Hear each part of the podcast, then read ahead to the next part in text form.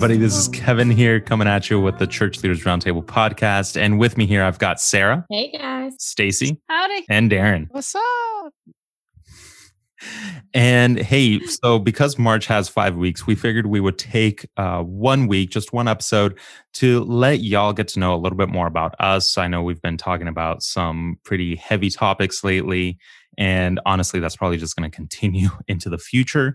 So we wanted to just take a break for our mental sanity and hopefully yours as well, who's been sticking with us these last eight weeks, to, like I said, um, let you get to know a little bit more about us, uh, let us have some fun. Uh, maybe laugh a little bit, tell some jokes. And so we're essentially just going to play 20 questions tonight, is what we're doing. Um, so hang on tight because hopefully this is a fun ride. So I've got a website open here with just 20 questions. And some of these, some of these questions are like very simple, one word yes, no answers. Um, so I'm also going to ask that everybody maybe expand just a little bit, just 30, 40 seconds on uh, some of those shorter questions. All right. I thought like, you were going to say 30 or 40 minutes. I was ready. we don't want to story for everything. All right. So here's here's the first question.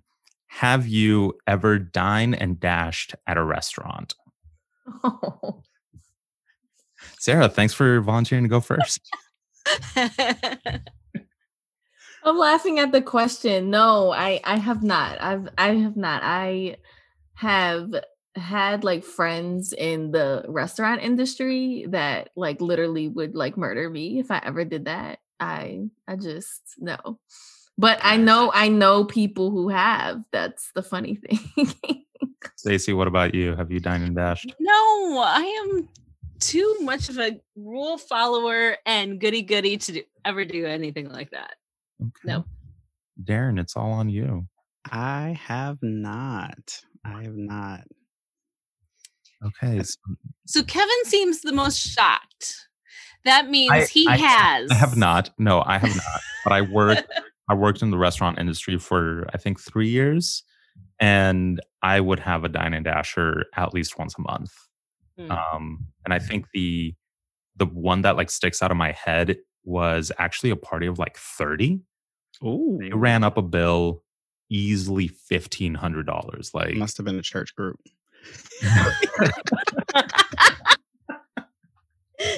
no, not not a church. it, was, it was like somebody's birthday party. It was somebody's birthday party, and basically, it was just a case of nobody knew who was going to pay. Like everybody assumed somebody else was going to pay.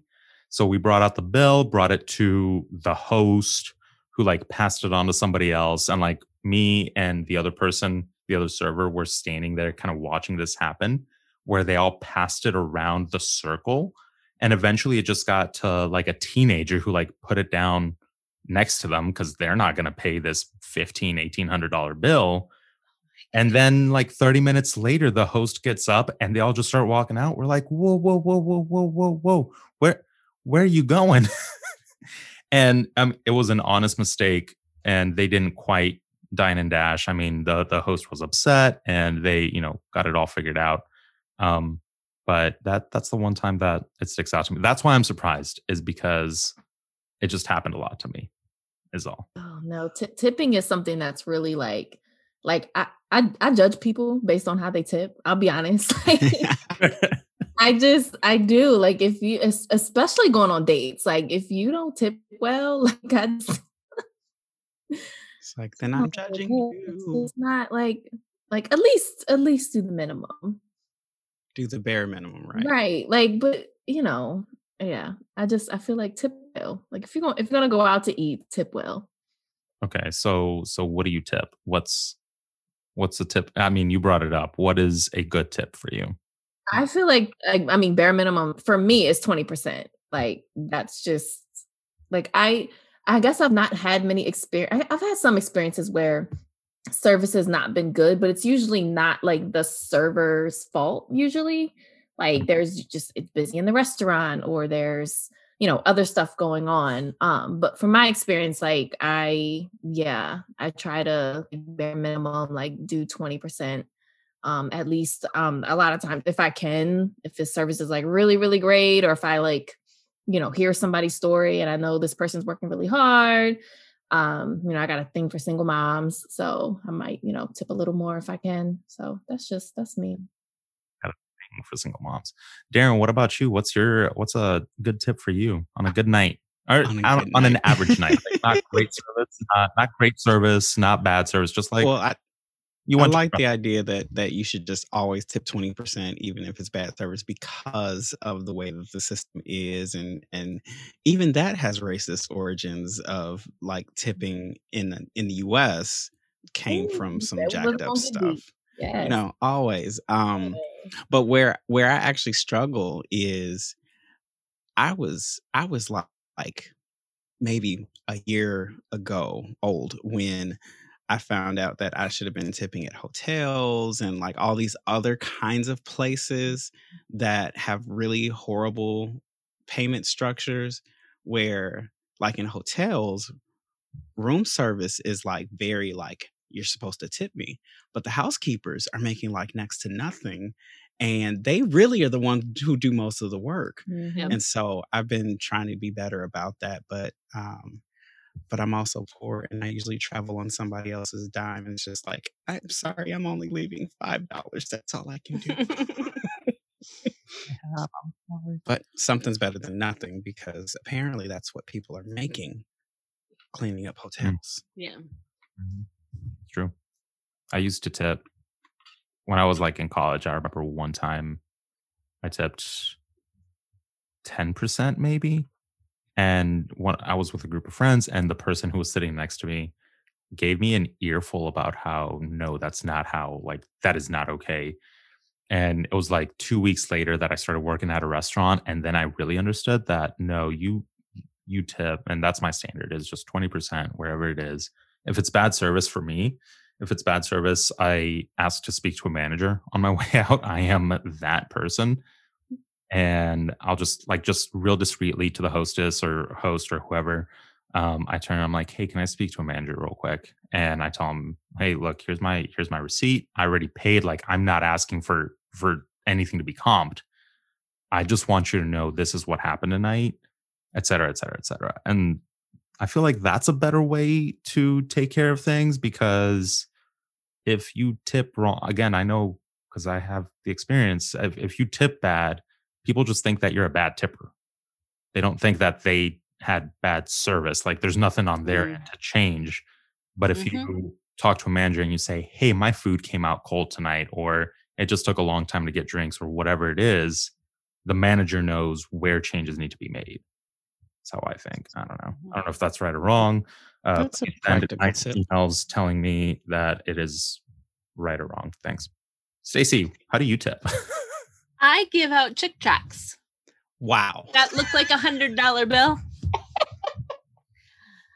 I'm kidding, of course.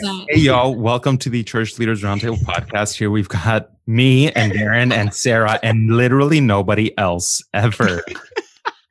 to go back and listen to previous episodes. Wow No. Okay.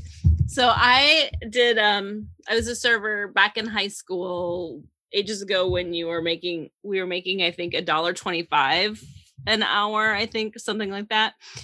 And there I got stuck because I was in high school. I a lot of times worked the weekend morning shifts Mm. which are when all the old men come in to have their coffee. And if I was lucky, I would get a penny. Wow. Like they would just leave like the change, Oh, basically, sometimes, right? Yeah. so, so So thoughtful that would happen um and then like a few years ago recent um up until last year actually i was um a shopper for a one of the large like grocery store shopping companies that there are and there's nothing like carrying you know loads of bottled water up apartment steps Oh, and not getting any tip. And so yeah hmm, that's always fun when you know you're working your ass off and not getting any tip or you get a, like a dollar tip or something like that so.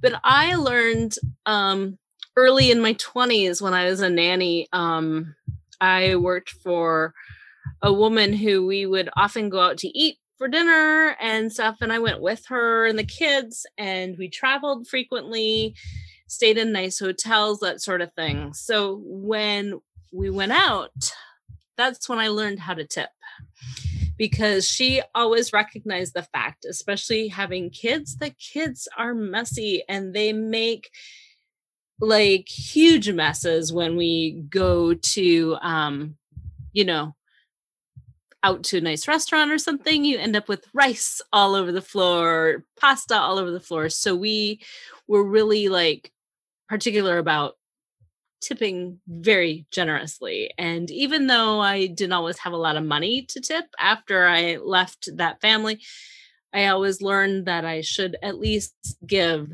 minimum, like at the time it was 15%, and then it moved up to 18, and now it's like basically 20, I guess.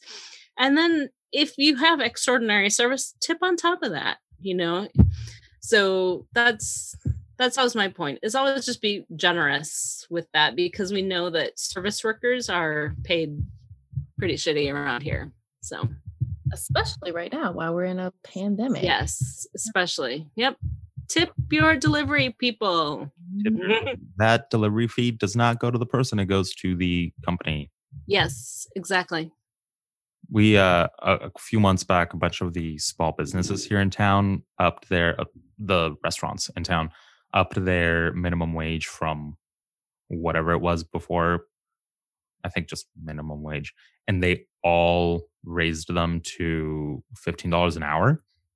And literally the bump in pricing is the, the added yeah. It's like literally 10% on top of every mm. every item on the menu. And they're like we're not going to accept tips anymore like at all. We're not going to ask we're not going to ask our servers to rely on other people when we should be the ones that mm-hmm. Uh, that that provide for them. Like they're working for us. We are alive because of them. So that's what that's what we're going to do.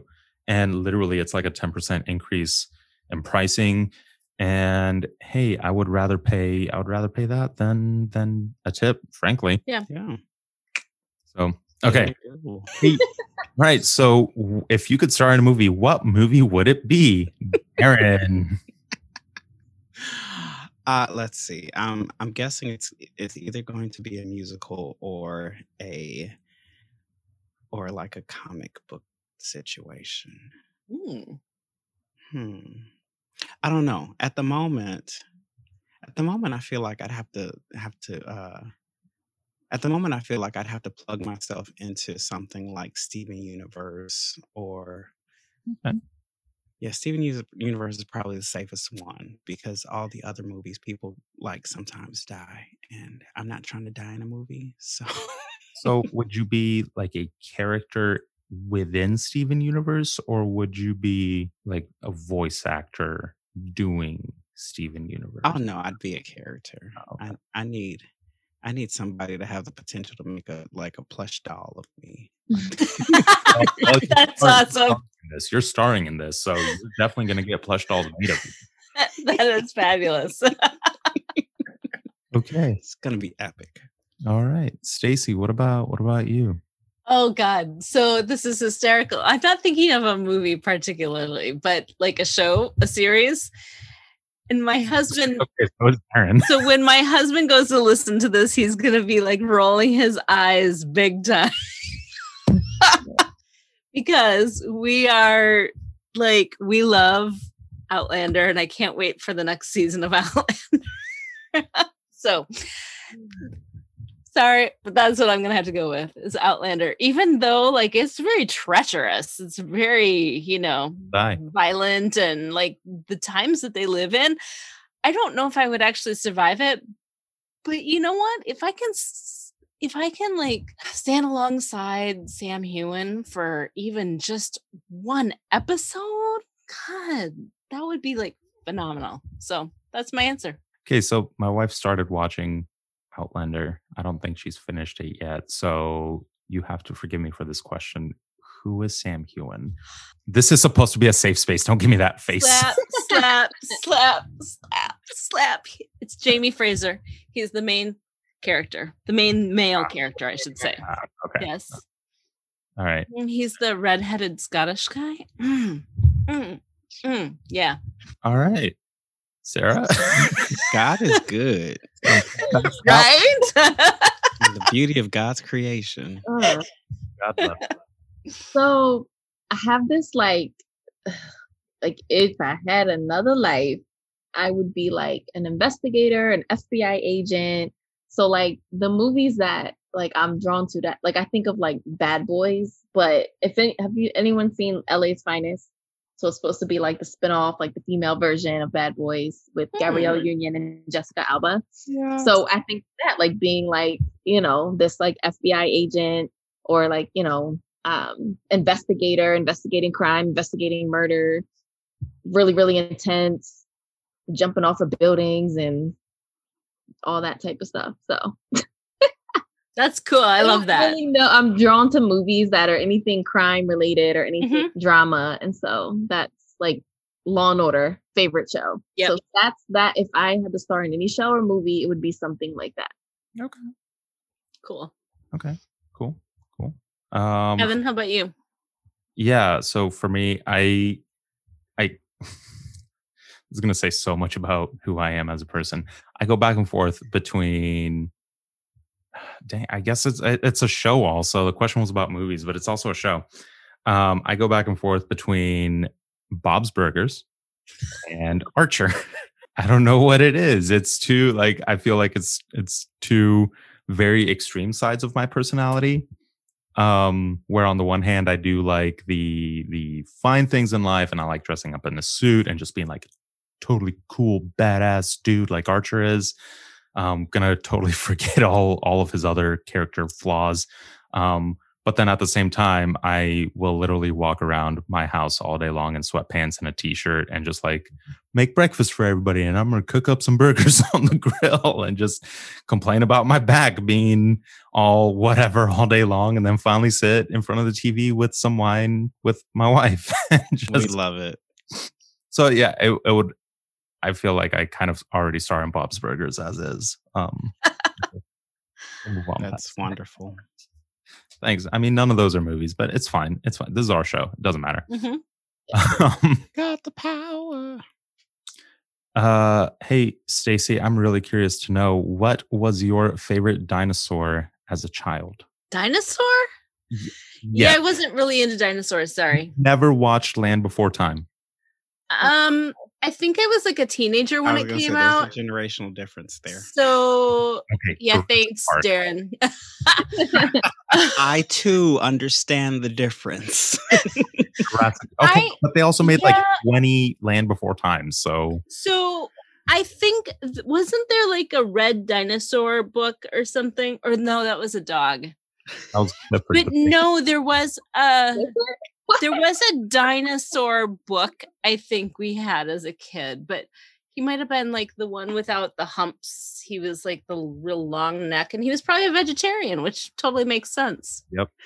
If uh, if my oldest were right here, he would tell you that the dinosaur with the long neck is a Brontosaurus. and Cool. mine's in the dinosaurs too. Yep. Yeah, never into dinosaurs. Sorry. Okay. Well, that was that was a waste of Oh, time. Triceratops, How about you? obvious reasons. For obvious reasons. what's what's the obvious reason? Triceratops. Sarah, Sarah, Sarah! that's why. Oh, I see what that's you so good. did there. See what I did there? Wow. Uh, yeah. I think is that our first dad joke? Roll for damage. Yeah. Corny jokes. I can do it. Darren, Darren, what's your favorite dinosaur as a child? I'm sure you met them in person, face to face. I knew that shade was coming. Oh. A Mhm. generational thing, and I'm like, I gotta say something about this. Mhm. I knew it was coming, and I, I should have had a really witty reply, but I don't. So instead, I'll reference a show you probably don't know um, Denver the Last Dinosaur. yes. See? Okay, so we just found out Stacy. Silence from the millennials. I recognize that. I, I I watched like reruns of that show when I was real little. But reruns, huh? Syndication. Okay. All right. Is that that's all? Okay. Um, That's it. We're moving on. we'll move on, that's fine. Uh, I think my favorite dinosaur as a child was the Spinosaurus from Jurassic Park. So okay, I'm gonna I'm gonna nerd out like a little bit here. Mhm. So this dinosaur was bigger and longer than a T Rex. It had like actual arms that I could use and three claws on each arm. So it like walked around like, and it also don't don't worry about it. It also had like a big sail on its back. But what I really liked about it was that it could run really fast on land and presumably it could swim, is what they think, just because of like it looks like an alligator and that's kind of how it was built. And so I really liked that because I always wanted to be a really fast runner and a really fast swimmer. And that's what I identified with as a 10 year old child or whatever I was when Jurassic Park 3 came out. I'm not even going to address that last phrase that you just said. Oh, don't worry about it. The, No. the part about being 10 when Jurassic Park Park 3 Three came out. Yes. came out. Not even the first one, even though all 29 of them are the same movie. Stay, hold on. I'm gonna figure out how par- how old I actually was. 2001. Oh no, okay. I wasn't 10. How old were you in 2001? uh, Do I want to know? so would you have rather been in the marching band or on the Wow.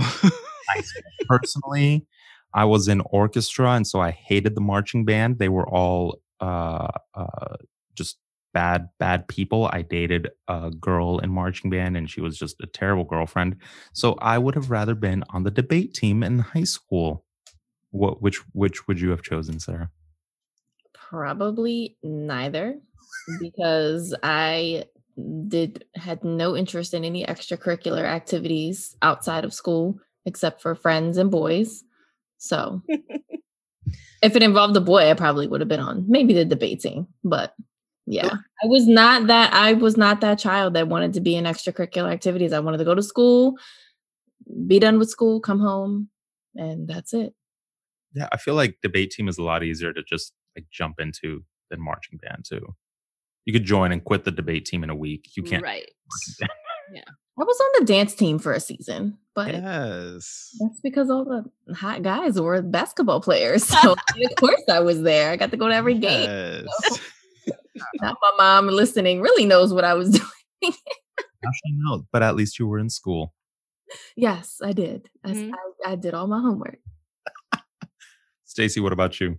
So this isn't a choice, honey.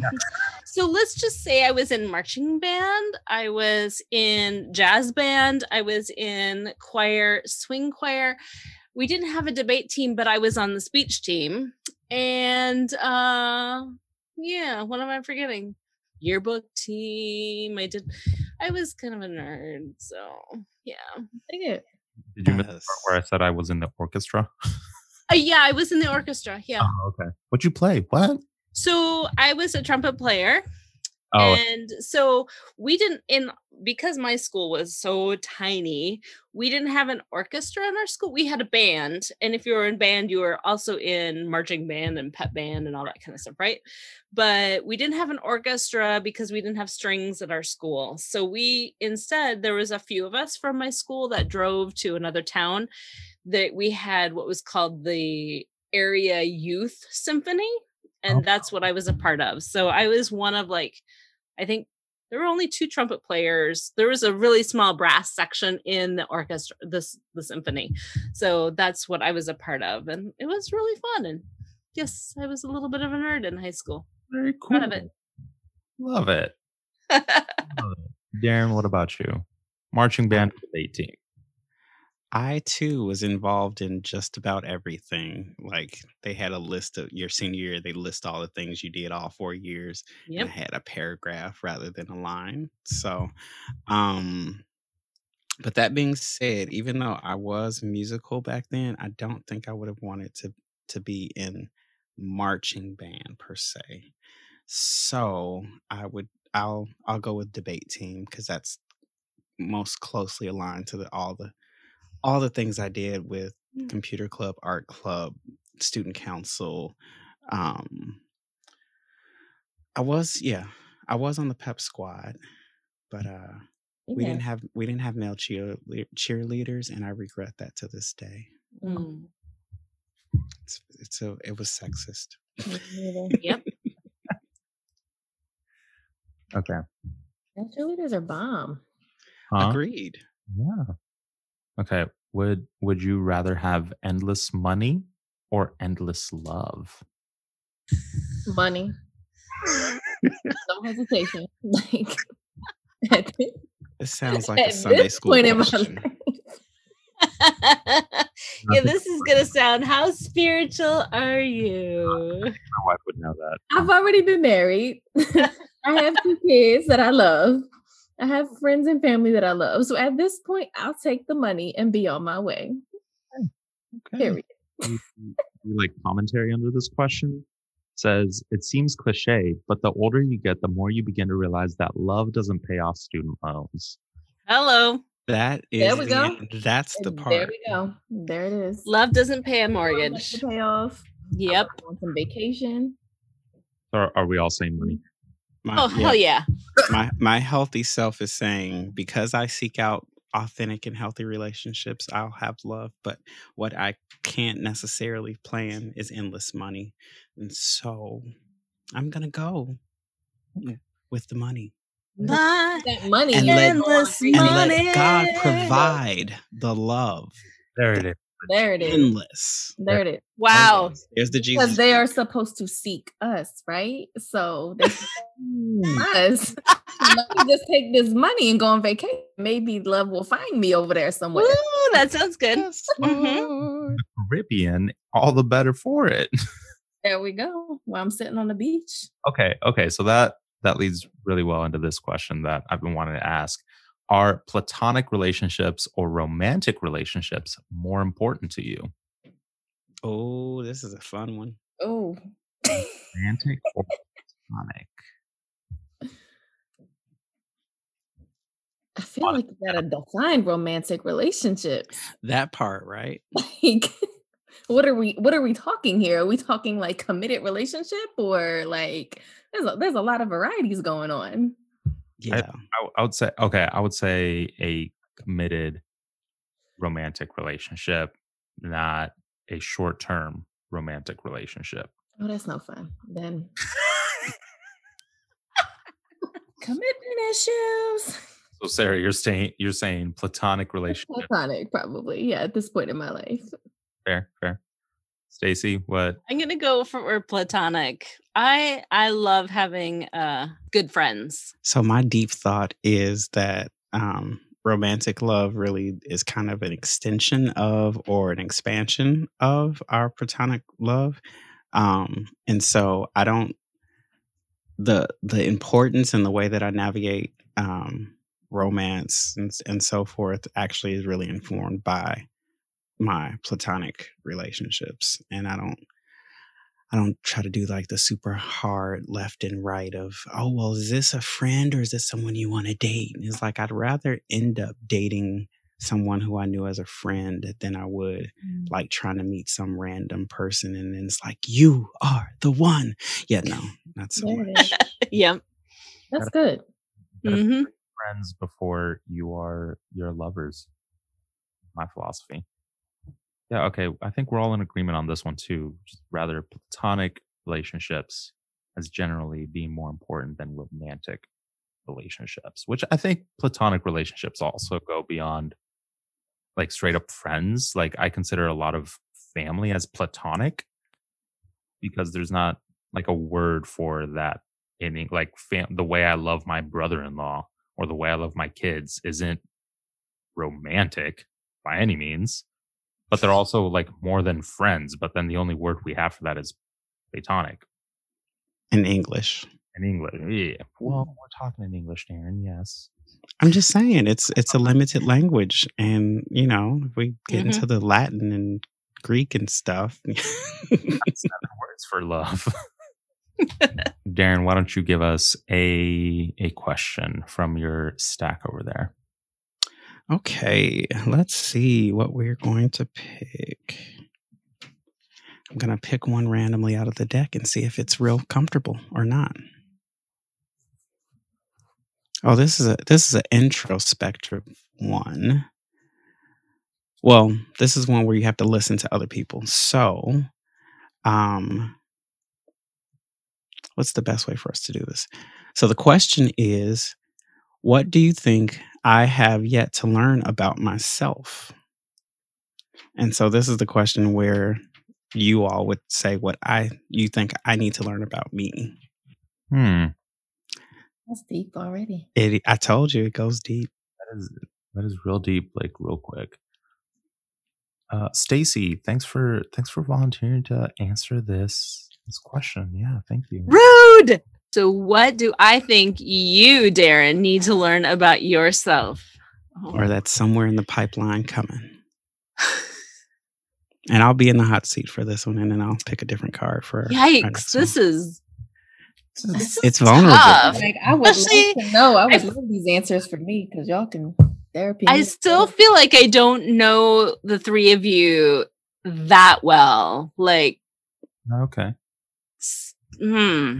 Like we know each other pretty darn well at this point, but like And this is a this is a getting to know you game. So mm, something. and it's I- this is safe. Like you don't there's not a wrong answer per se. right, but yikes. for me to learn how much I love you as my brother, Wow. right? That's that's perfect. As as somebody that I look up to. I feel like you still need to learn truly that. I have a potential Perfect. real answer. Sarah. Not right. I just I picked up on something you said, and it might not have been in, in a podcast recording, but you mentioned something about your you have a tendency to overcommit. So if I could just guess that boundaries and setting boundaries is maybe something that you either are working on or need to work on. Definitely. Absolutely. It's one of my There's that words. social worker, smart coming into play. That's about all I got. There was a good guy. I feel like you're very self-aware though. So it was it was hard for me, but I I always for some reason that was one thing that like like I just stuck. Like I don't I re- I remember random things about people. I don't know why. That just stuck with me though. That's good. It is. Can we can we co-sign? Can me and Stacy co-sign that? Well, I learned that Kevin looks up to me and that that that's that's something I didn't know yet. So thank oh, you for that. No, I do. I I strive to as a three, I strive to show the level of authenticity that that you display like every single day. Appreciate that. As a two wing three. That's fine. Yeah. And as a nine, I'm just happy everybody's getting along. Oh. I just feel like as a white woman, I don't need to tell Darren anything. So I'm just gonna, I'm just here to listen and to sit. And I'll, I'll offer an, an, another frame for this because sometimes we we hear it one way and it could be taken another. Um, a, a way that I hear this question is, um, there are ways that we tend to not see ourselves as good, and so sometimes um, the the way I would naturally approach this question is by naming, for example, um, in fact, I'll I'll flip it around, and then that's how we'll how we'll do this one, right? Um, for example, I would name that Stacy um, probably probably doesn't fully realize yet how um, profound and powerful her contributions are. Um, like I feel like Stacey's been in a lot of situations where what she's had to say or what she's good at um, have been undervalued, and so that kind of can create this like oh this is a throwaway idea. But i feel like that's one of those things that maybe in listening back to these episodes or or you know at some point in the near future that you go you know what? I got some good stuff to say so um and then for sarah i think sarah is also like really self-aware i feel like sarah has like and this is going to sound very evangelical prophetic but i feel like sarah like has a whole business or like a whole like major platform of healing mm-hmm. um of you know wellness and health and and advocacy something in that range that right now when when it's more like survival and recovery time it's hard to like dream big like that but i really do feel like sarah's like got so much ahead. Um and then for Kevin, um, I feel like I feel like in a similar way because uh, we're all in like healing spaces and recovery spaces, um, where Kevin Kevin probably also minimizes a lot of a lot of what he thinks about himself, um, but that's in somewhat intention as a three because threes are like, hey, here I am, I'm trying to shine, I'm trying to do my thing. Um, but again, that that kind of reflex to to pull pull back and and and diminish. Um, I think like Kevin is going to find that happy balance and like shine in his most authentic performer three self down the road. All right. Well, I'm gonna. Wow, I love it. Right now. Got me all in mm-hmm. my feels right now. Like I was not expecting to be all in my feels today. Yeah, for the feelings. I know. Just ask. I was gonna ask what's what's your biggest fear, which I guess might be a, a good segue from this, but like I feel like anything I'm gonna ask is. well, we could. There, I do have a, a, a fear question here. Oh. um, and we can all take turns answering this one. What's your greatest fear about getting older? Honestly, yeah. My greatest fear about getting older uh, is that I did not do enough to set my kids up for success. That mm-hmm. is always going to be like we've got from the moment they were born, we got um, we we just we made several investments into our kids and are continuing to make like we we opened up college accounts for them. We we have cash value life insurance for them. We've got these different things set up and in in a way that hopefully we are we're setting them up for success. But the one thing i go back to every single time and i ask uh, our financial advisor this every single time is what more can i do what more can we do to set them up better? And every single time she's like, honestly, at this point, I mean, we just talked three weeks ago or something. And she said, at this point, the only thing you can do better is put more money into these avenues that you've already started. She goes, but that just comes with time. That's just like if you've got a hundred thousand dollars for each one of them, then put it in right now. But if you don't, you're already doing it. But that's my biggest fear. Yeah, I was gonna say, I was like, of of of everyone I know, I'm figuring you have more of the things covered already than anyone I know. I was a financial advisor right out of college, so so there's that. Mm-hmm. Who else? What uh, what fears do you have of getting older? I would say not. I I'm very slow to putting myself out there and like achieving goals that I have um, because I've just been ever since I was younger, just forced to do things that I had to do, you know, out of, you know, necessary, you know, this is the situation I was in, crisis. So being able to be more intentional about goal setting, you know, because in one of the groups that Kevin and I are in, he's always asking about goals and it hits me every single week because it's scary to think that, you know, will I, you know, achieve everything that I'm capable of? Like when you mentioned you know, this platform, like that's something like I feel like things are brewing in me and I need to do more and I'm meant to do more, but I'm so slow to get there because of just, you know, various internal battles.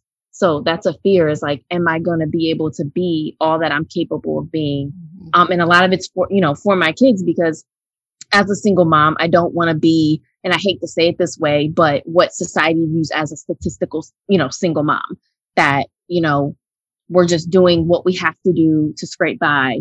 You know, I want my kids to see me thrive. I want them to see, you know, achieving my goals so that they have an example set before them. So that's something I, hmm. I fear, but I'm working through it. That's what's up.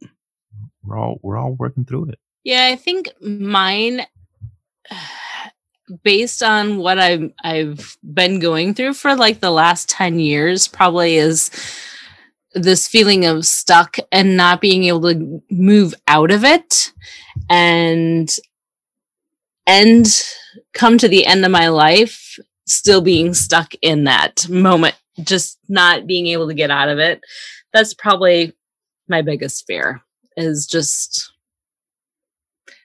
not accomplishing what I want to do, not being able to fulfill hopes and dreams. Um, that's from the the dreamy side of me, I guess, and then the realistic also side of me, the more practical is also the not setting our kids up well as well. Um, like Kevin said, just not having that we made some very stupid stupid mistakes at the beginning of our marriage financially. And um, it it set us back. And then you know i've been staying at home with the kids now this year and it's it's hurt us financially not able to do certain things that we would normally would do towards helping the kids get you know more money for college and that sort of thing so yeah yeah. That's interesting. I um I uh I've been I've been thinking a lot about what it means to to like leave legacy and church tend, tends to like frame that in the in the sense of having kids um yeah. and there's a part of me that young when i was younger i kind of mourned the idea of me having kids because i'm gay and that just are not acceptable accessible in the um in the space that I was in at the at the time. But um, now I'm like 41, and I'm like, well, now I feel like it's too late. But then I also think about um, I just saw a there's a there's an actor, um, black male actor, who um, is having kids at 51, his first kid at 51, and he's and he's like part of the headlines that he feels like waiting felt like the right thing to do for him. And so, and I, I have other friends who um, they their first kid, I think they were in their 40s as well. And so there's a part of me is just like, you know, maybe I don't have to necessarily assume that, you know, things aren't possible. Or maybe I should be looking at, you know, depending on how relationships go and all this other stuff of um, what are the other ways that I might incorporate uh, family or raising kids in that kind of context. But that also is to say that the only legacy I can leave isn't necessarily being a parent. Um, and so also thinking about what does it mean to live and to get older in a way that's not simply endlessly working to stay alive like not mm-hmm. just endlessly working to keep food on the table or to you know um, make it through another day but to create something that's going to last beyond beyond my years. So, yep. yeah. If uh if I switch it up, um, I think this one um, lightens the mood a little bit. um, this this question asks, describe when you feel most alive. This is a weird one for me. So two things, and it came up kind of in an earlier question about like would you choose uh, the marching band or the debate team?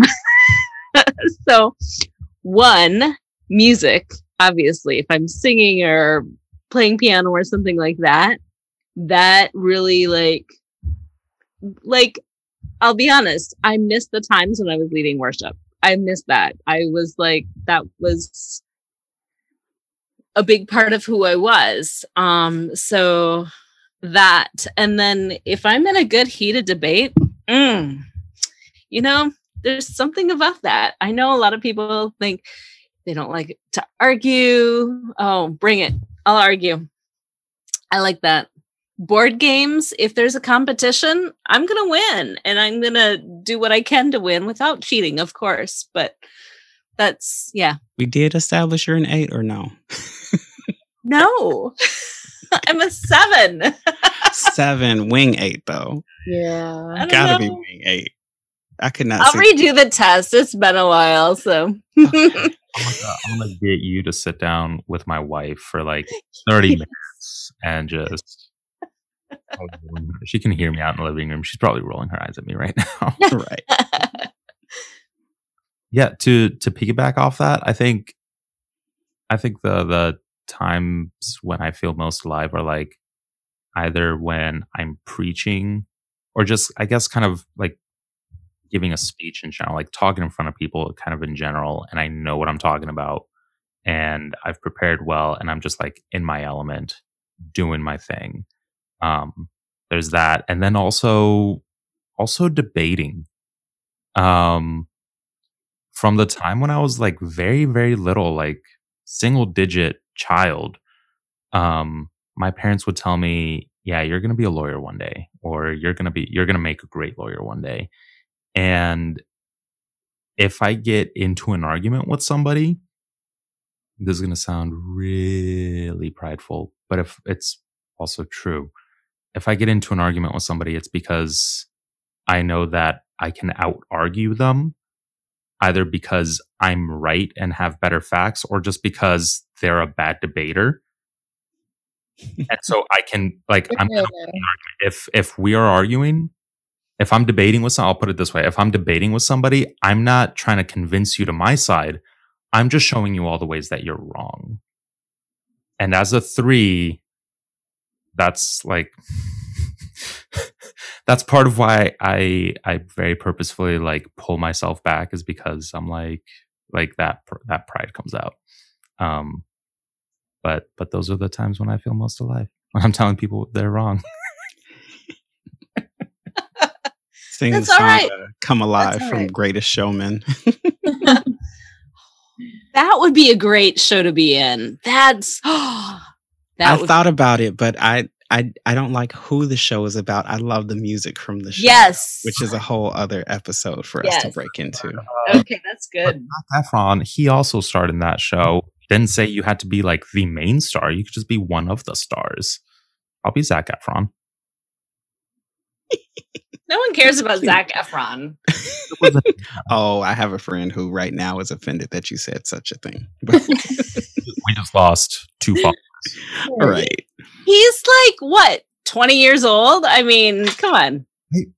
I think he's 20. I mean, he's like I'm sure I'm sure I could ask an Amazon device and find out in a second, but I won't do that right now. he's Oh, 30. he'll be going off. Oh, he's 33. Nice. That's still like a baby for me. So, you know. Hello. I was like, maybe. Maybe. Yeah. I'm trying to think. Um, for me, Zac Efron's age. for me feeling most alive yeah it's a hybrid um being and i, I think this is my three wing coming out um i do feel super great when i am empowering people like when i'm leading people so like yeah in leading worship or leading like especially put me in a, with a bullhorn in front of a crowd of people it's like oh i can do this. This is i was born for this. Yep. um and it's but i lead from this place of my ideal leadership is i want to lead myself out of a job. I want you to like feel so empowered and you know like there's like the african proverb of um a great leader um teaches people and and and, and equips them and at the end they say look what we did rather than look what you did. And so like that kind of thing is just like yeah if i can if i can put the things into people's hands and so forth then i'm going to feel like oh that was so awesome. Um second up from that would be when i can be like creative with my lights and it sounds it's the it's where i nerd out and i'm learning not to apologize for it. It's just like i really love the little sparkles and the colors and the overlaying things and the and the way shadows work. And so as a photographer and as a creative like i'm like yeah there's nothing wrong with that because somebody had to love it enough to like make it make it part of how we see the world. Um and so i'm just gonna own that and be It's alive. beautiful. Your whole vibe that you have going. I love looking Right? at your like the light. Like I, I sit there and I look at the little lights going down that you have Mhm. behind, Uh-huh. and it's so calming. It's it's a whole vibe. I love And it. for those who are listening only, uh, I, I have this whole setup where at the beginning of the pandemic, um, I made the decision that I was going to be super comfortable in my space. And so for me, that meant buying all kinds of like LED lighting and effect lighting that uh, normally people say, well, like, are you having a party or something? Like, what is that? Um, but for me, it's just how I how I color my space in a way that's really authentic. And so, yeah, we'll we'll we'll do a video episode one day or something. I don't know. One of these days, it will be one of our. It'll be our uh, Patreon reach goal. Yeah, there we go. Sarah, did you answer the question? I didn't. I I would say there's a few things, and and for me, I, I I'm simple in some of them, but you know, I am very much a helper. It's been in just ingrained in every job and every part of me. Like emotional support is just like I just feel like I'm I'm just meant for that. Um, and so when I'm sitting with someone in their rawness and their stuff, and they just you know, I'm providing that space for them and they're venting or whatever it is they're doing. That it's like that moment for I don't even have to say anything. I just but it's like being there for somebody, just providing that safe space for them to get that all out because I know I know what it's like to, you know, when you have pent up emotions and you feel like you you don't have anywhere for them to go. So um I feel I feel really alive when I'm able to do that. And you know the, nine in me then also needs to really like go into solitude afterwards because it is really draining.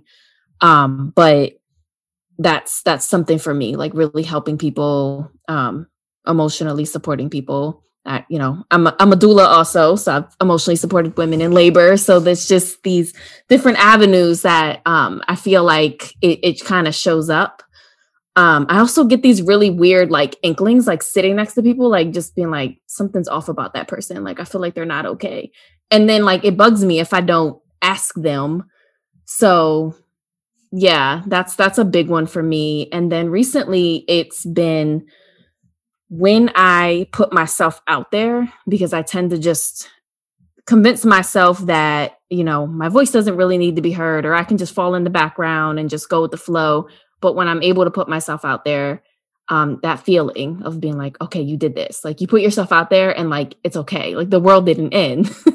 Like people don't hate you or maybe they do but it doesn't matter. So those are those are some moments for me um that i really just i really feel alive. Healing. When i when i'm healing and realizing you know overcoming a trigger overcoming something you know that moment of being able to reflect back and be like wow this is where I was and this is where I am now. So those are some big ones for me right now. So good. Getting to know each other so well, y'all. I like that because I can hear that in your voice. When you even Mhm. talk about it, your passion comes I got, out. I got it. loud. Yes, It's and I didn't know you were a doula as well. I didn't Yeah. know Yes, either. and That's the so fact cool. about me. Yes, I at one point in my life was a labor and postpartum doula. So I sat with women in labor and supported them postpartum, and um, I loved it. And it's something that later on down the line I'll probably get back into. But for now, I'm taking a little break. All right. Mhm. Although I still get random friends that are pregnant that are like, "What is this? Is this normal? What's happening?" So Yeah. I'm all for it.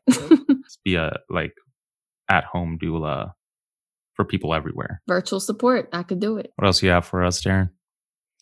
Um, we should do it. We should do a fun one, and then I have some we can come back to. All right. Um Okay, what Okay, what would you rather do? No, that one's stupid. Never mind. Would you rather Would you rather ride a bike, ride a horse, ride a motorcycle, or drive a car? Where are we going? Uh, let's start off with down the street, like to the grocery store. To to the grocery store to pick That's, up a soda, like one that's so practical. no. just just down the street to pick up something that you can hold in one hand. Like you don't need a trunk full of groceries or anything. you gotta I'm hang. on a motorcycle. That is like a dream of mine. Like I have like a bike inner biker chick in me somewhere. I don't know if it's Yes. because like, my mom, like it, family members, like I've I've I've been riding on a motorcycle since I was like six years old. So, oh. and you're not really riding on a motorcycle unless you're riding down 95, go leaving Delaware, going to Philly in traffic, and then coming back in the pouring rain. Yeah, Oh wow, yeah. No, the rain part can't do yeah, it. the rain part. Mm-mm. Yeah, no, I, I won't do that again. But the feeling of just being on a motorcycle, like I've always ridden on one when someone else was driving it. But yeah, Okay. maybe that's like on a ride, a bucket list thing for me. Okay. Darren, what about you? Horse, bike, motorcycle, or car? Um, I mean, there's the practical sense of I do everything in the car. I mean, even when I get home, like I'm very likely to sit in the car for 45 minutes and just to like decompress, which I heard is actually a spiritual practice. It's a But vibe. It is a whole vibe. It is a thing. It It's a is. thing. Um, but uh I think in this instance, it'd be nice if I lived in a place where year round it made total sense to for me to hop on a bike. That would be kind of cool. Mhm. But I live in Chicago and it's So- cold here. but I, when I lived in Minnesota, I had like these hippie friends that rode their bikes everywhere. A couple of them, in fact, were couriers, bike couriers in Yeah. downtown Minneapolis, and in the dead of winter. In the like, dead of winter. yeah, they're they were diehards though. So Yeah.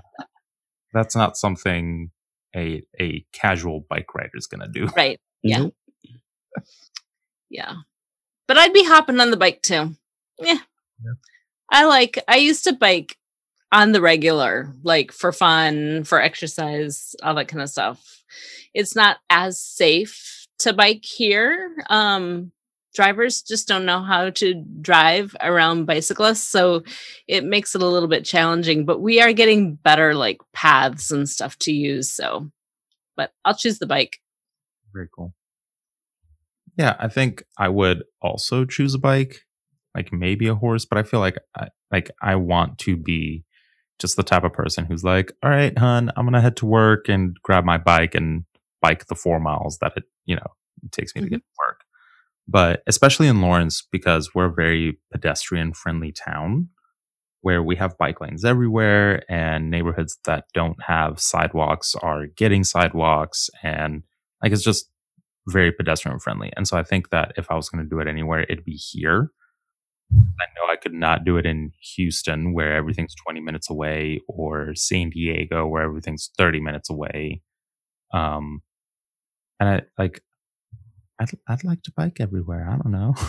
But San Diego has the whole like you can just pick up a bike and drop it wherever you like. There's bikes and scooters everywhere. yeah, but it takes you 30 minutes to get anywhere. Not in the city of San Diego. Okay, okay. Right. Um, you're talking to like a pastor. Like I'm not gonna live in the city of San Diego. I'm gonna live in like La Mesa down the street from my in-laws. And this is how I'm gonna figure out if my in-laws actually do listen to the podcast like they said they do. anyway, like hello, are you listening? Anyway. Right. We'll put little Easter eggs in every episode. Yeah, there you go. There was there was one question I I didn't really want to ask, uh, but it was, what is one secret you haven't told your mom yet? Oh. maybe you know maybe we can get to that one at the end and throw in some Easter eggs. I, I always have those kind of things come up when I'm like preaching or or doing some very obviously public thing. Um, but I've always like been I've t- typically told my parents the last because I've of course my alarm I've typically told my parents things last uh because I trust them and I'm not worried about them, but that also means like they end up hearing some of the worst. There's there's Last. some things that my parents have found out about me through my preaching, or even through like Mhm. through, like my blogging. Like my mom called me up a couple months ago and she was like, "You did what? did you not know about that?" Uh, yeah. So I, I get that. That's that's a whole mood right It's there. a thing. Yeah, my mom doesn't know anything. My mom. don't- I don't tell her anything. She's yeah. There's no need for her to know stuff. I mean, there's definitely stuff I don't like. There's plenty that I don't tell my parents, but three specific things that I haven't told them. This is how I'm going to figure out if my parents listen to the podcast. They'll be calling you up. There's three specific things that I have not told my parents and probably won't by the time this releases, actually. we'll see. We'll see. Get back Nice. what they say. All right. So um this one this will this one will be in the vein of a fun one, but it's an annoyance.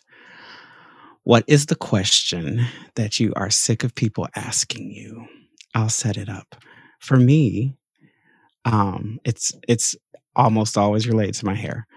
I have no problem talking about my hair. I have I have waist length uh waist length locks. Been growing them for about 15 years. And um you know, it's a major feature. So it's not, I don't have a problem talking about it. The strange question that I, I can almost assume somebody is going to ask is how long are you going to let your hair grow? Like, there's like some kind of little like measuring stick. I'm like, yeah, once it gets to 24.7, you know, it's like, no, I don't have a plan. It's just, it's what I feel like. And then two, um, how much does your hair weigh? And I'm like, how many people have put their head on a scale and figured out how much, it- like, what? That's so random. Yes, it's thick hair, it's big hair. And yes, if it's wet, I could probably snap my neck. But I don't know how much it weighs, and I've never counted how many locks I have. Thanks. I do know my locks, but I've never counted them. Nice. So, what question are you sick of being asked? Are you having any more kids? Or when are you having more kids? Oh, that's a good one. Never. Yeah. Honey, I am past that and I've been past that. And mama can't have no more kids. So yeah. So, boom. Yeah. that's it. There it is. I get the along the lines of that. I get the are you dating anyone? Are you going to get married again? Um and then so lifelong question that I've always gotten is what are you? And I mentioned that in another episode, but that was just always something like like a human being? Like where do you want me to go with that one? but um recently yeah the the questions about like my family unit like more kids marriage like all of that. And I'm like, can I just be having fun being single? Or the people that are, oh, I wonder if I know somebody in their 30s. No, no, no, no, no, we're not gonna do that. So. Um, I think, I mean, I think definitely the "What are you?" question or "Where are you from?" Um, I hate that question. Always have, always will. There's nobody that, unless I move to like England and pick up a terrible accent, I will never not hate that question.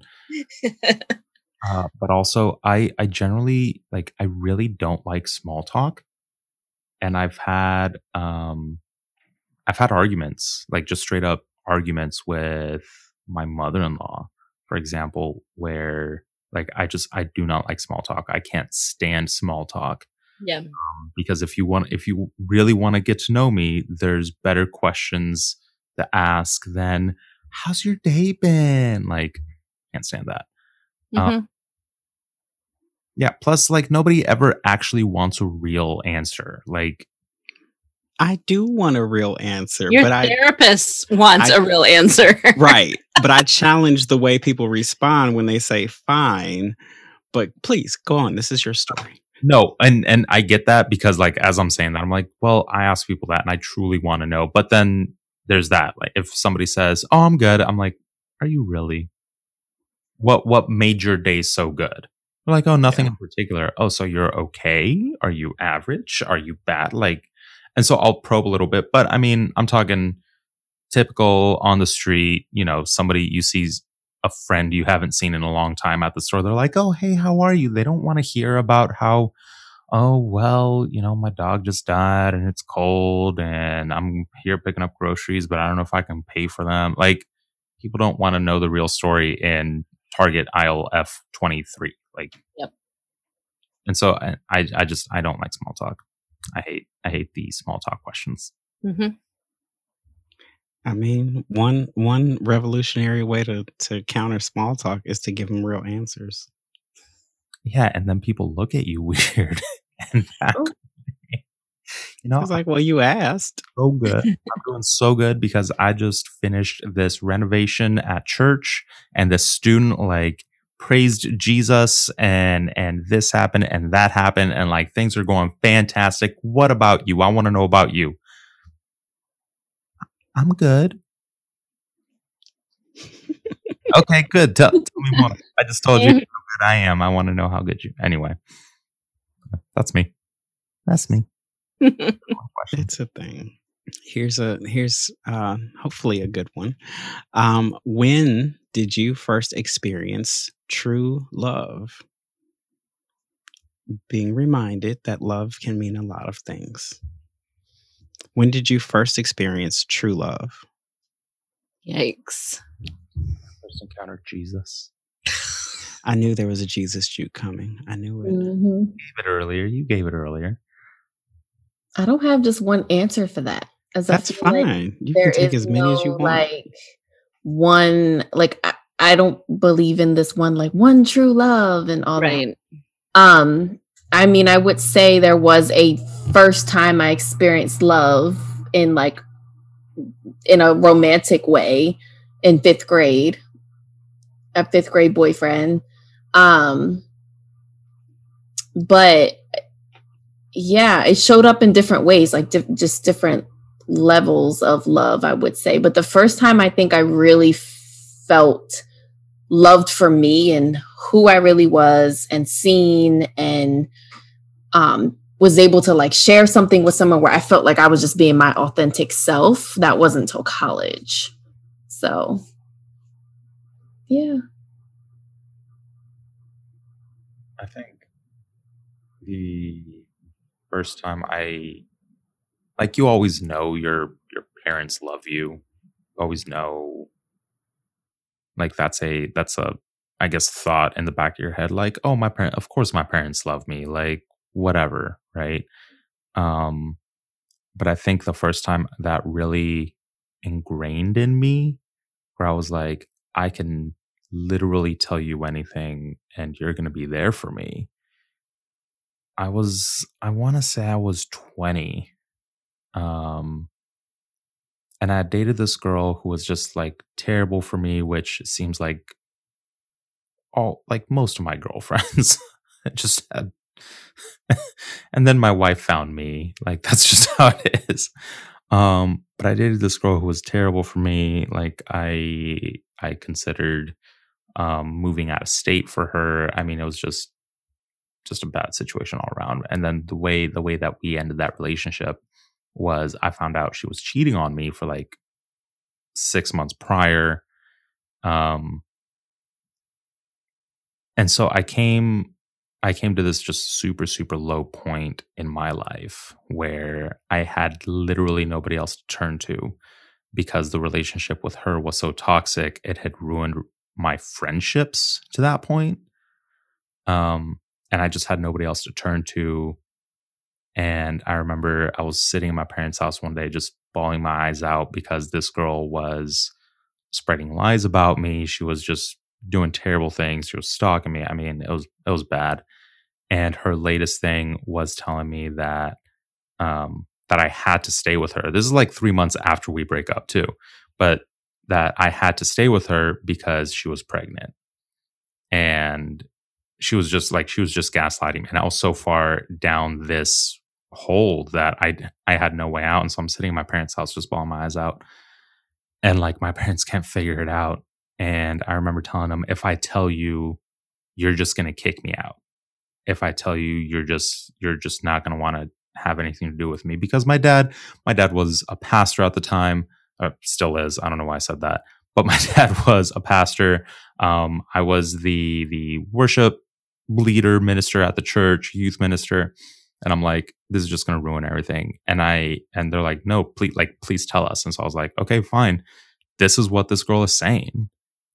And it was that moment. Like I could see it in their eyes. They knew that was a moment. And my dad just got up and he hugged me that like one of those like tight, everything's to be okay hugs. And he's like, hey, kiddo, you're to be okay. And it was that moment that I knew I really was going to be okay. And she wasn't. She was just lying because she was a liar, McLiarson, and that was it, period, whatever. But I didn't know that at the time, right? But so, like, that was, I think, the first time that I really, really truly understood hey, this is what like love should feel like. This is this is what protection should feel like. Thankfully, it wasn't the last time, but it was the first. First that I awesome. Come on for that agape love. Mm-hmm. Yeah, my my story. I, I thought I was the only one who's going to have story time. Um, Sorry. was, it, no, it's good because my story time should come with a uh, a gross content warning, um, and not because it's gay. Um, so when I was in college, it was my first like serious relationship, and this was before I had the whole "I'm not gay anymore" thing. Um, but this is my first serious relationship and uh, first time like really dating anyone seriously, and and so um, I'd gotten to know this guy, and we were hanging out, and uh, we were uh, we gone to get something to eat, and I remember it's like around between Christmas and New Year. Um, and I was going to stay at his place, and um, we had, you know, like IHOP or something. I don't know. I'm not trying to trying to plug or shame whichever restaurant it was, but we ate, went back to his place, and we were, you know, kissing and being close and so forth. Won't won't make this the PG thirteen version, but we were we were intimate and uh, as we were being intimate, um, my stomach decided that it no longer needed the contents of that night. Um, and so in his bed, I had thrown up all over both of us. No. And the levels of like shame in that moment. And you're like, no, right? But you're also like, what do I, what you, like, what do you even do? Like, what's the next step after that, right? And so, we're for everybody listening, we are mortified. all mortified over the faces. This needs to be video. Everyone's heads down. You'd think I said, let us pray. Um, and so in this moment where I'm still trying to figure out how how I can sit, continue to be a carbon being like and not just evaporate into atoms, um uh he gets up and he like cleans me up and he cleans the bed up and he changes the sheets and he like gives me some clothes to wear Oh. and he like embraces me. And I'm like I'm not worthy like Mm. I could not fathom him like taking care of me in that moment. And here's where it gets really deep because here's here's the Jesus juke. Years later, when I when I did follow this ex-gay path, and when I'm like in the basement of the church feeling horrible about who I am and, and what I've done and and you know, guilting myself, um, God like reminds me of this story. And I'm like, oh, an- another thing I need to repent of. And God essentially interrupts my thought pattern. And it's just like, that's when I showed you what unconditional love is. Hmm. And I'm like, oh, wait. And so, of course, then the Bible scripture about, you know, how when you were, when you were, you a mess and, and God cleans, cleans you up and, you know, you were all these other things and I loved you. And, and I'm like, wait, God, you cannot be showing me unconditional love through a homosexual relationship. but even back then, even with all the context that I had, it was very clear that oh this is this is what it means to love unconditionally this is what it means to love self in a self-giving way um and since then I, it's like been the most profound understanding of again not this idea that we're so bad and that we're so worthless and, and it's like no like god's love like sees through so much mess Mm. that that yeah that we can we can be loved that way and so to to allow myself to be loved that way? Oh yeah that we're still working on that 20 something years later but um yeah that was that was and it was a, it was a that was a secret revelation for a long time because it was just like okay god definitely taught me something but i can't tell that in sunday school. But that that became my that became my my like high standard of unconditional love like oh yeah pretty good standard. you know it works Pretty high standard. I mean, I can I can speak for, and this one will gross people out too. Uh, like children, having children, hmm Mm-hmm. they play with they play with stuff they shouldn't be playing with. they do and there's been more than once when especially especially with our youngest like i don't know what's up with him but he likes taking off all his clothes like in the middle of the night. So wake, he'll wake up with just a diaper and every now and then that diaper is a little extra dirty. Hmm and he just he just like wants to play around with what's in his diaper whatever it is that he happens to grab. Sometimes it's in the front and we walk in, he's like got his diaper off, whatever. Sometimes it's whatever came out the back. And yeah, it's that it's that love. I don't know from my perspective, it's that love of of course I would. Like there's no other choice but to clean you up. hmm I love you so much. I'm- yeah, a whole different level of love. A whole different level of love. You be doing things you never thought you were going to be doing when you have kids. Yeah. Yeah. Growing kids, feeding them. Growing kids. I will say though, I've never cleaned up a a man who just uh, vomited all over me in my bed ever. I have not experienced that kind of love yet. Um, you never know Yeah. my wife is different.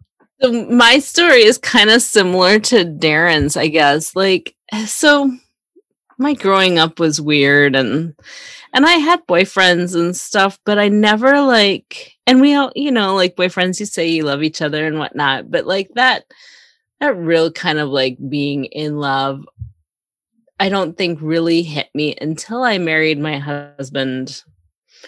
And I was like 35, 36 years old when I married him. So uh you know, that take that's a while to go. You know, you have good friendships and stuff like that, but not I don't know, that whole unconditional stuff.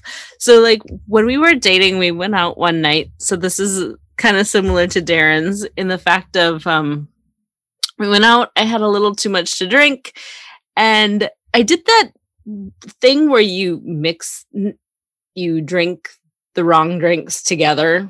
Mm. What Great what- choices. wine with dinner and then you have like a margarita or something after and too close together not enough food type of thing going on. And the margarita that they were serving us at the second place that we went to it was like a p- one of those like dueling piano bar places you know? And it's like hyper super hyper mode in there. So you're just like drinking away and drinking away and then i was like starting to feel it and i was like you know well, maybe we should go. So as I tried to focus my way on out of the bathroom and to find him again, and we get out, we're driving down. We'd left like the downtown area, and I was like, pull over, like pull over now, like type of, you know, like let's do this. And he's like, I we can't pull over in this neighborhood. And I was like, I don't care, like fucking pull over now. so we pull over at this gas station, not the best neighborhood in the world, and I'm puking out. So then we leave and we get to my apartment and I just like hover over the toilet. He pulls my hair up and he just lets me puke into the toilet, cleans me up, you know, that whole thing. And I was like, okay, that's a good guy. and then, so,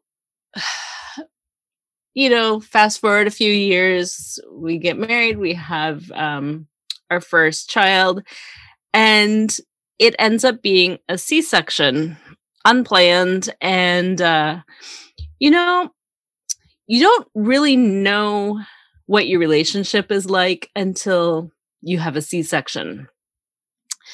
And if you haven't had one before, you don't know, people don't talk about this ever, mm-hmm. is that it can be very uncomfortable to turn and place your hand behind yourself while you're sitting on the toilet if you have to wipe or even just to try and go and here's my husband wiping a grown woman's ass you know because i couldn't do it myself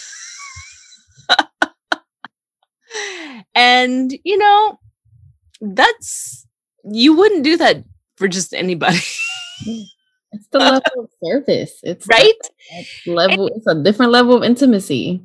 Yeah, and even just the when we were um, at the hospital, we had I was in labor for 24 hours. Um, well, we I was in labor for like 18 hours, and then we had to transfer from a birth center to the hospital. And they ended up putting me on pitocin to try and, you know, move it along and um, wasn't working. So they're like, um, we need to take you in for a C section. And that's when you could see the fear on his face. And when you see so, that fear because you don't know and just, you know, major abdominal surgery isn't just, you know, going in for a little tiny cut, you know, type of thing. So he was definitely scared and I was scared, but it was just that time when you see like how much someone loves you and cares for you and you know it was it was a scary time but it was a nice time as well. So i don't know. That's all i got. That's awesome. For real. Beautiful. Yeah my feels that again stories. Right all right. Well, y'all, it's it's that time. So hopefully, I know I've had fun. I hope I hope the three of y'all had have had fun. Definitely. Indeed. I love like just getting. I mean, I consider all three of you very close friends, um, but I love just getting to know y'all better. Uh, and hopefully, if you're listening to this, you do too. Mm-hmm. So, thank you for joining us for this week's episode of the Church Leaders Roundtable podcast. Uh, for the rest of the month of March, we're going to be talking about uh, gender. And actually, I'm just going to leave it at that because, like, we've got a lot of different things that we're talking about with gender. Um, so be sure to join us next week as we talk about gender. We uh, celebrate Women's History Month in our own way uh, here on this podcast. Be sure to uh, subscribe and rate us five stars if you enjoy us. The that's honestly the biggest thing that you can do is share this, rate us five stars, follow our follow our podcast wherever it is that you're listening. Um, be sure to follow us on Instagram, Facebook, Twitter, wherever it is that that uh, you frequent. And if you've got any questions, if you have any suggestions, if you have any comments or whatever you want, you want to get to know, you heard something on this, and you want to get to know more about uh, more about whatever. Uh, be sure to also um, leave leave us a drop us an email down below. So thank you all very much. I hope, we hope that you have a great rest of your day and we will talk at you next week.